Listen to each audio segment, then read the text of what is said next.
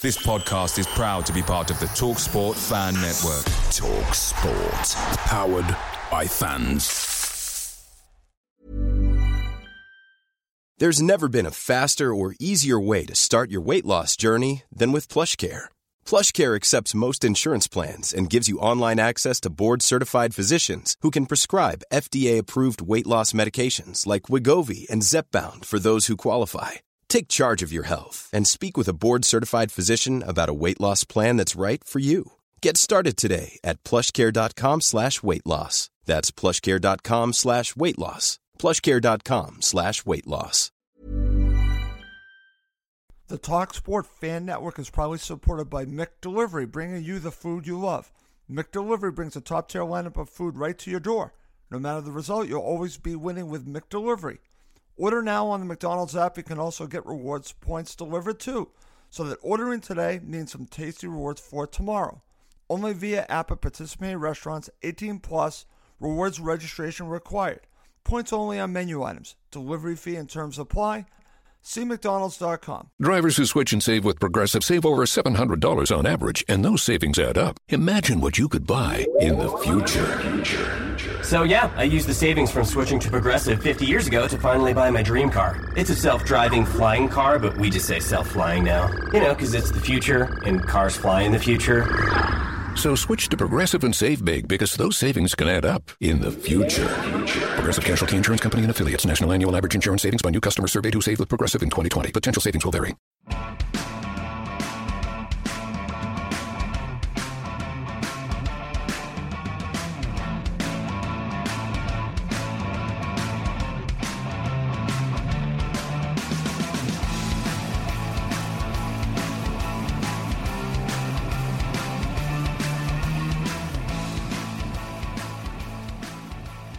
Good evening. This is Emilio Danello. Welcome to Cottage Talk Full Time. I'm here outside Craven Cottage, having watched Fulham thrash our local neighbours in London, Millwall, by four goals to nil, and it could have been a lot more. Um, here with me today is our co-host Craig Coben, who's here for your first home game of the season. What a game to watch, Craig. Welcome back. Thank you, Emilio. It's great to be back. How was your summer?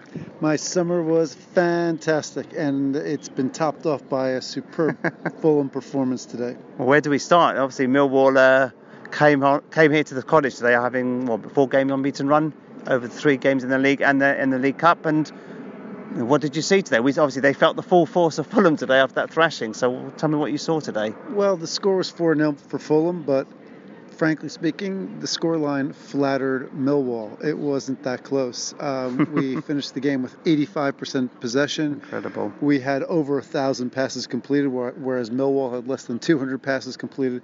It was probably the most dominant or one-sided match I've seen at the cottage, and I don't know how long. Mm, absolutely, and you know, again.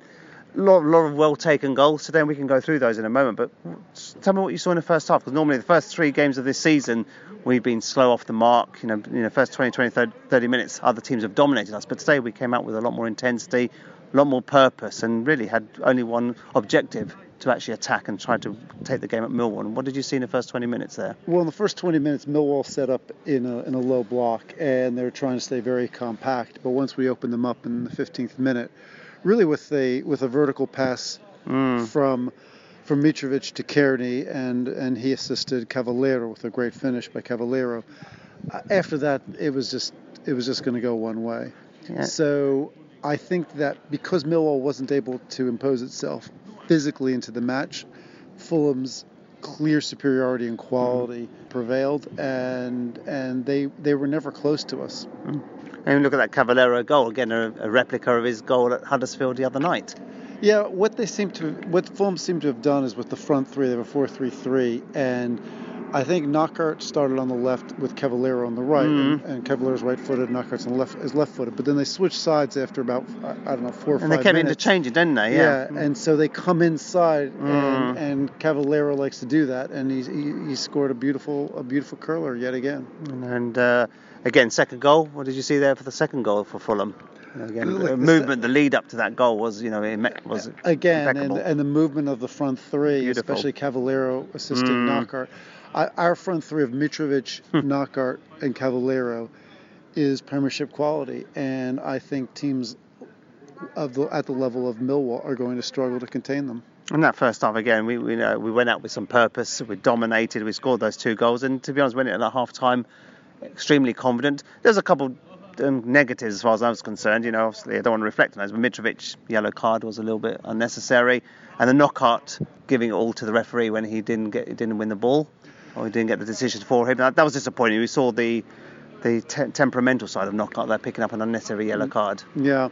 I mean, what struck me in the first half as well was the way that Millwall came out. They didn't play former Fulham striker Matt Smith, who had two that was goals. A, that was a surprise this, for me. I, I would have put him on. Yep. Matt Smith is always a handful. He's six foot six. He's good in the air, and with the crosses, he could be mm. quite a handful. Instead, the, the only way they seemed to be trying to score was through uh, dead ball situations Mm. and sending Jake Cooper, the defender, who's Mm. six foot seven, up to to crash into Bettinelli and anybody else who's in Mm. his way. Um, but they seem to have nothing. They set up in a 4-4-1-1 with the Bradshaw um, number eight playing That's off right, whoever yeah. it was number nine. I can't remember the guy's name.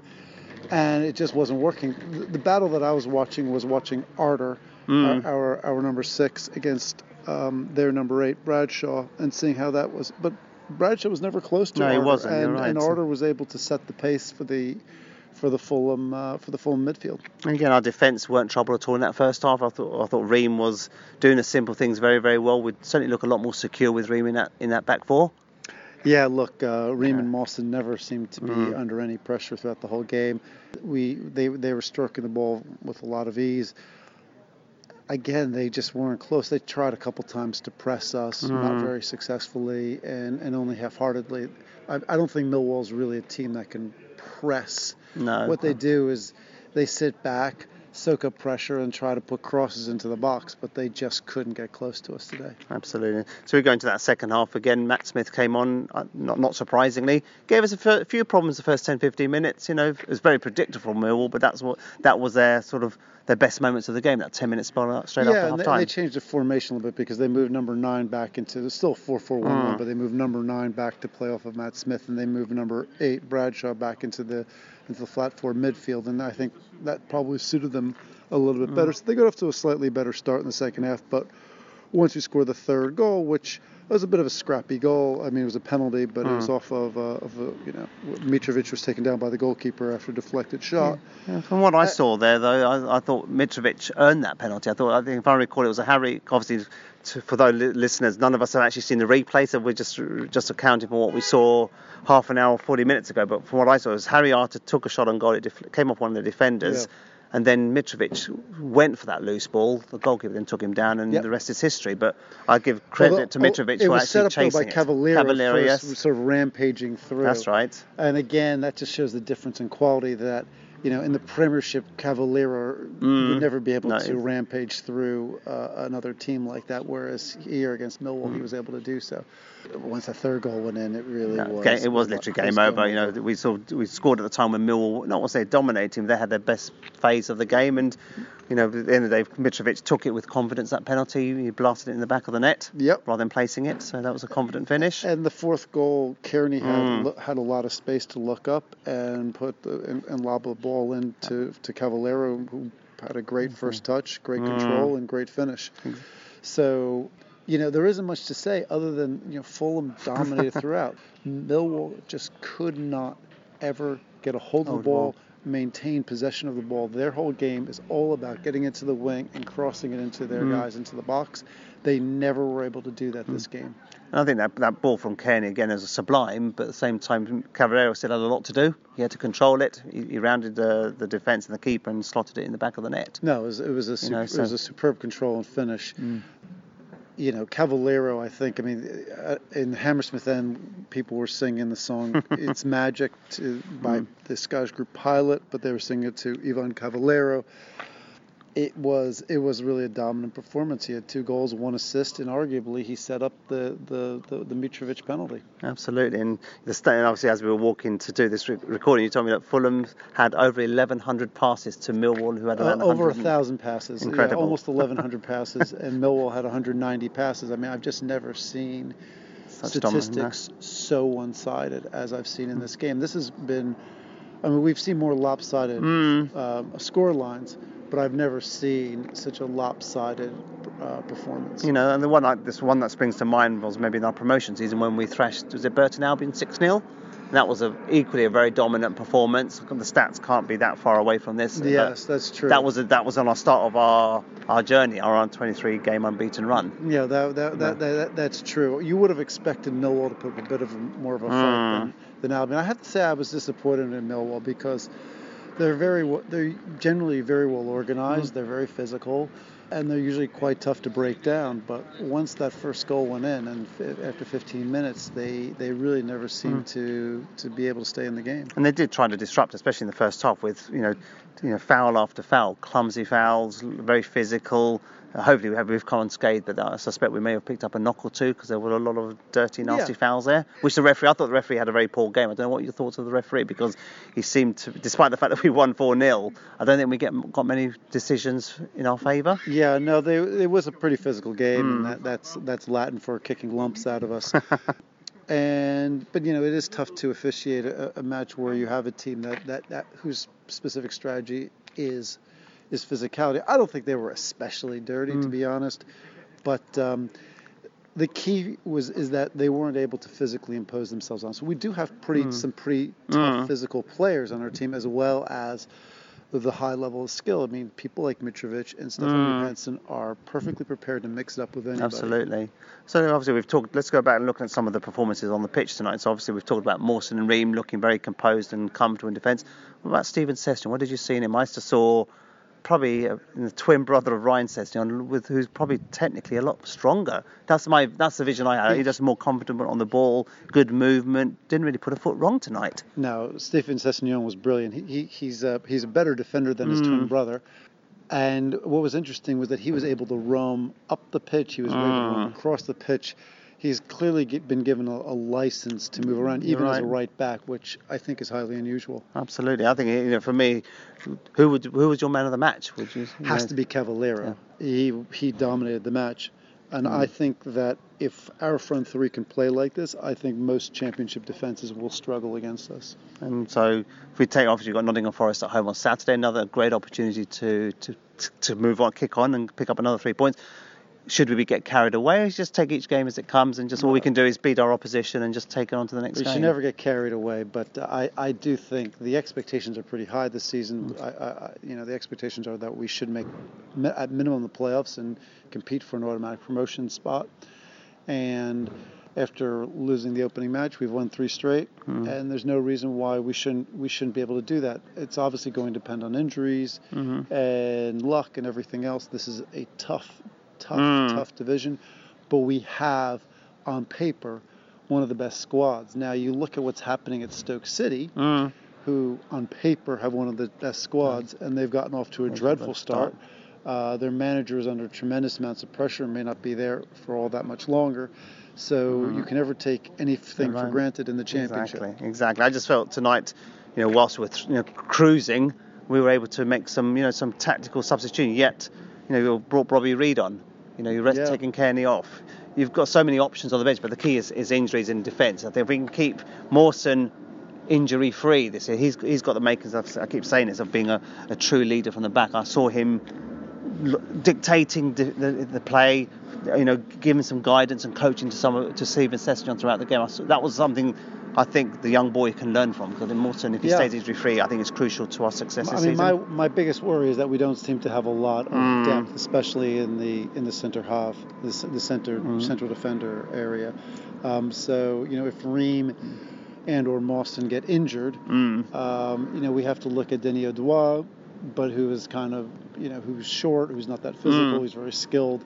Uh, but um, you know we, we are a bit short-handed there, or or Maxime Le Marchand, and, hmm. and, and who is error-prone, hmm. as we all know.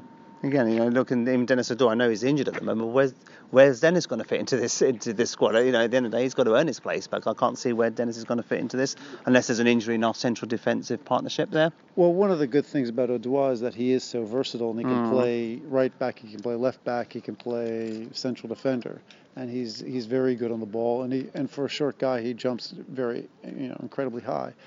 So I'm there is a spot for him once he comes back from injury. Mm. But my overall worry is is we don't have that much depth um, uh, in the back. And I will also say that Bettinelli hasn't really convinced me even I'm, today. I'm glad you mentioned that. yeah. He, he, he messed around with the ball and almost, almost uh, unnecessarily. Uh, I, I have his performances aren't at the level that they were two seasons ago. Yeah, and I know, you know, people may say I keep picking on him, but I I have raised concerns pre-season about, you know, our ability. You know, is, is Bettinelli good enough to be playing week in week out? There was a moment in the first half when he he didn't claim the ball successfully. He came he came out of his, his of his six-yard box trying to punch the ball, missed it completely, and got away with it. And like you said in the second half, he was just maybe bit of, playing a little bit too overcautiously to be honest. And then when, one day we will get caught out from that. Yeah, overconfidently, and, and even in the first half, he was Just playing around with the ball, and at one point, he, he gave it away because he had a rush to, to, to kick it out. Um, look, but he he he showed his true colors two two seasons ago. He had a fantastic run in, and a lot of high pressure games, and so I just think um, uh, we'll have to see if he can recover some of that form from the 2017-2018 season. Maybe we have to just give him some time to recover from his injuries. Obviously, had a, a, a, an injury that he's maybe taken time to recover from. So, give him the benefit of the doubt. But I need to start seeing him sh- showing a lot more dominance in, in that in that six-yard box. I just worry at times. Yeah, But, no, um, I agree. But I mean, overall, this has been uh, you know a confident, Mm. commanding performance from Fulham. We can't let it get to our heads. Uh, I think the opposition were poor, Yes, I agree. um, and I cannot believe that Mm. Millwall were on seven points after three matches based on the performance that we saw today. I do think they probably had the wrong lineup um, That's a good coming point. out. And but once we scored the first goal, this was only going to go one, One way, way. and it really was a one-sided Absolutely. match. All right then, Craig. Well, thanks very much. Any final thoughts other than what you just summarised? I'm looking forward to Saturday. Okay, lovely. Well, thanks very much, Craig. Great to have you back. Great. To glad you've had a nice summer holiday. Thank you, The Emilio. the next eight nine months are going to be uh, a challenge, but let's let's take it game by game, and, and if we continue to play regularly like this, then can't see many teams stopping us. No, me neither. All right, thank you very much, Craig. So from me, Emilio Danello, and from Craig Coben here outside Craven Cottage, thank you for listening to Cottage Talk Full Time. It's the 90th minute, and all to play for at the end of the match. All your mates are around. You've got your McNugget share boxes ready to go.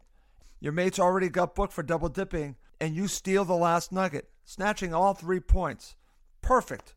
Order McDelivery now on the McDonald's app. Are you in? I know I'm in. At participating restaurants, 18 plus, serving times, delivery fee, and terms apply. See McDonald's.com. Planning for your next trip? Elevate your travel style with Quince. Quince has all the jet setting essentials you'll want for your next getaway, like European linen, premium luggage options, buttery soft Italian leather bags, and so much more. And it's all priced at 50 to 80% less than similar brands. Plus, Quince only works with factories that use safe and ethical manufacturing practices. Pack your bags with high-quality essentials you'll be wearing for vacations to come with Quince. Go to quince.com slash trip for free shipping and 365-day returns.